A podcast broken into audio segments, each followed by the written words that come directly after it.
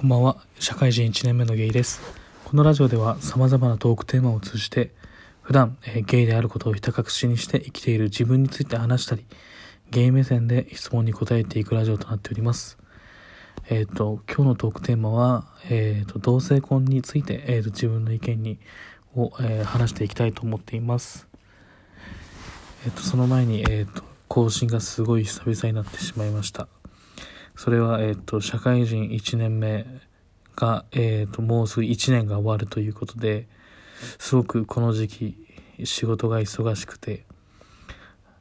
あのほほもう他の自分の趣味に当てる時間をを削って仕事をしていましたね。なんか、すごく、いろんなことに追われて、土日もせっかくの休みだからって言って寝てる毎日をしてました。すごく。大変だったんですがやっとちょっと山場を乗り越えたのでちょっと今日は久々に更新してみようと思ってえーとラジオを更新しました。のでぜひ皆さん聞いていってください。でえーとお題今日のお題に戻ります。今日のお題がえーと同性婚についてですね。ちょっと質問があって同性婚についてどう思いますかっていうちょお便りをいただいたのでせっかくならちょっとこれに答えていこうと思います。と今ちょっとまあいえー、とツイッターとかでもとかテレビでも今ニュースで話題になっているのがその同性婚全国初の同性婚を認めないのは、えー、と憲法違反であるということがえー、と判断されたっていうのが一つの大きなニュースとしてあります。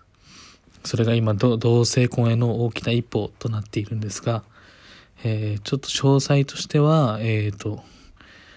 今全国で5カ所一斉に同性婚裁判っていうのが行われておりその今最初の判決が下ったのが、えー、と札幌の地方裁判所なんですがその地方札幌の地方裁判所で同性婚を認めないってことが憲法に違反しているっていう判決が下りて、えー、と同性婚実現に向けた大きな一歩を踏み出したっていうニュースがあります。で、裁判の論点は3つあるみたいで、1つが、えっ、と、原告の同性カップル3組が、えっ、と、えー、1つ目、そあ、最大の論点が、えっ、と、婚姻は両性の間で成立するきと規定されているが、同性婚は否定していないっていう点が、えー最大の争点としてあるみたいですね。自分はその憲法について詳しくないんですが、もともと違反だ、違反と言われてたんですけど、実際は違反ではない、憲法違反ではないみたいなんですね。まあこれのニュースを見たとき正直に思ったのが、うーん、なんだろう。自分はゲイだから当事者であるはずなのに、なんていうか自分ごと、他人ごと、自分ごとじゃなくて他人ごとのような感じだと思っちゃいますね。なんていうか、もちろん同性婚が認められたっていうのは、えすごい、え大きな一歩で、これから世の中とかも変わっていくんだろうなっていう思いがその人々の意識がこういう同性婚が認められたっていう一つの大きな、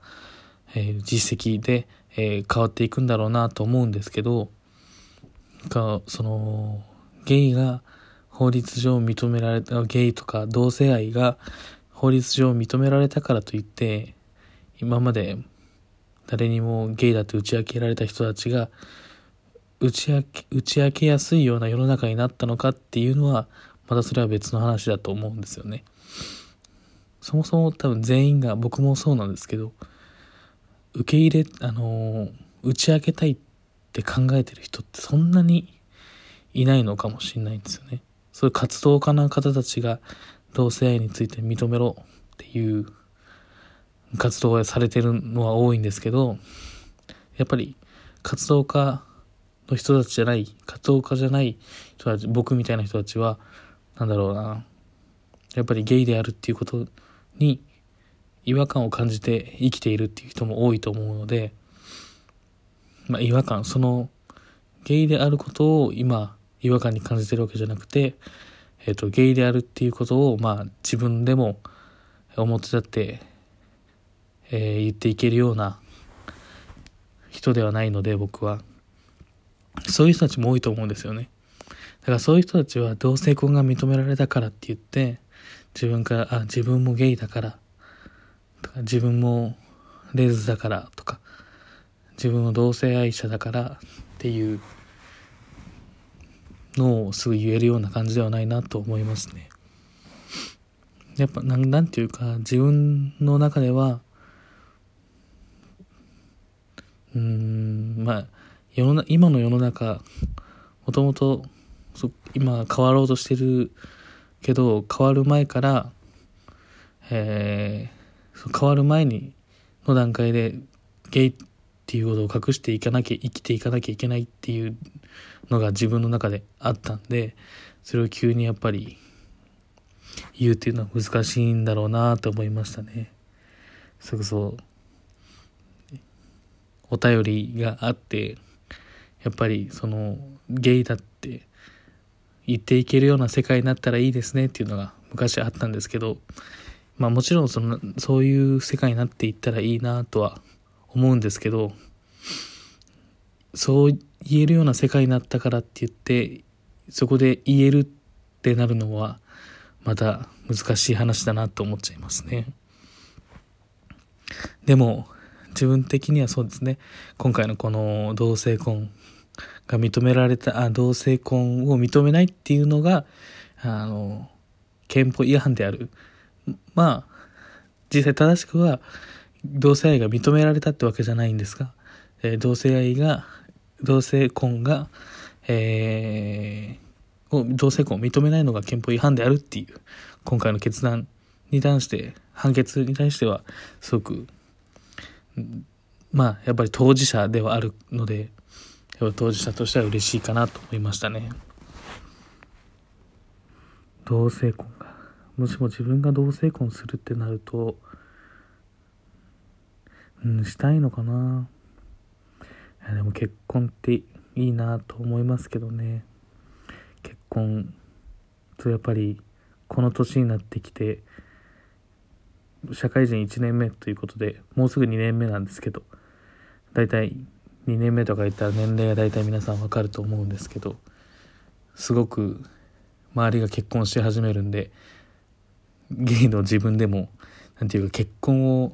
意識し始めるっていうか意識し始めるっていう、その周りがすごい結婚していくので、結婚っていうワードがよく耳に入ってくるんですけど、やっぱり、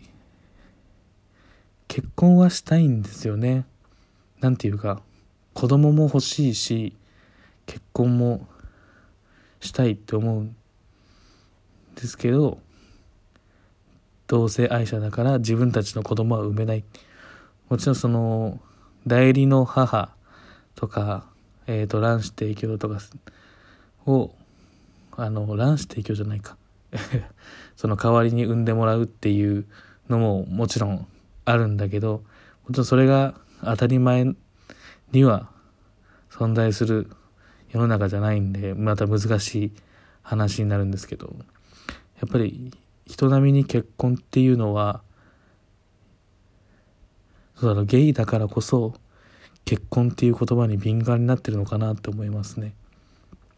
よく最近母親からも彼女できたかっていう彼女できたっていう連絡が来るんですけどそのその母とその関係が悪いってわけです全然仲いいんですけどだから仲いいからこそ母親が自分の息子が彼女できたかっていうのが心配で連絡よくしてくるんですけどなんか母親とか親に言われるとすごく苦しいんだな、苦しくなりますよね。あー、やっぱり、でき、今はでき、なかなかできないんだよねっていう言い訳がいつまで通用するんだろうなって考えたりしますね。そしていつになったら親って言わなくなるんだろうとか、いうのを最近考えますね。それこそ年上のゲイの知り合いも、そう30半ばくらいなんですけど、30半ばくらいの人が言われるまだ親から結婚って言われるっていう人もいればもう言われなくなった多分気づいてるんじゃないかなっていうっていうことも言ってる人もいますね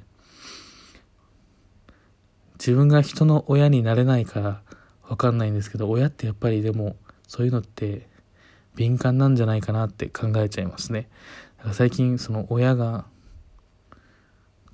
彼女は彼女はって聞いてくるのは今までそういうのずっと聞いてこなかったのにこういうのを聞いて最近聞き聞くようになったんですよね。これってなんななんでなんだろうなってまあバレバレてはないと思うんですけど親的にいろいろ感じてるんだろうなって思いますねどうでも同性婚できてそれも同性婚したっていうことで誰もなん、うん、変に思う思わないような世界になるのは多分まだまだ遠い未来だと思うんですけどもしもそういう未来で本当に当たり前になった未来で同性婚ができるんだとしたらやっぱりしたいなと思いますね。今現状同性婚をしたいかってなるとちょっと難しいその法律でちゃんと守れれる婚姻関係を結びたいかっていうのは今はないけど、まあ、将来もしも本当にそういうのが当たり前の世界になったらいやぜひしてみたいなと思いますね。誰からの認められる婚姻関係っていうのはいいなと思いますね。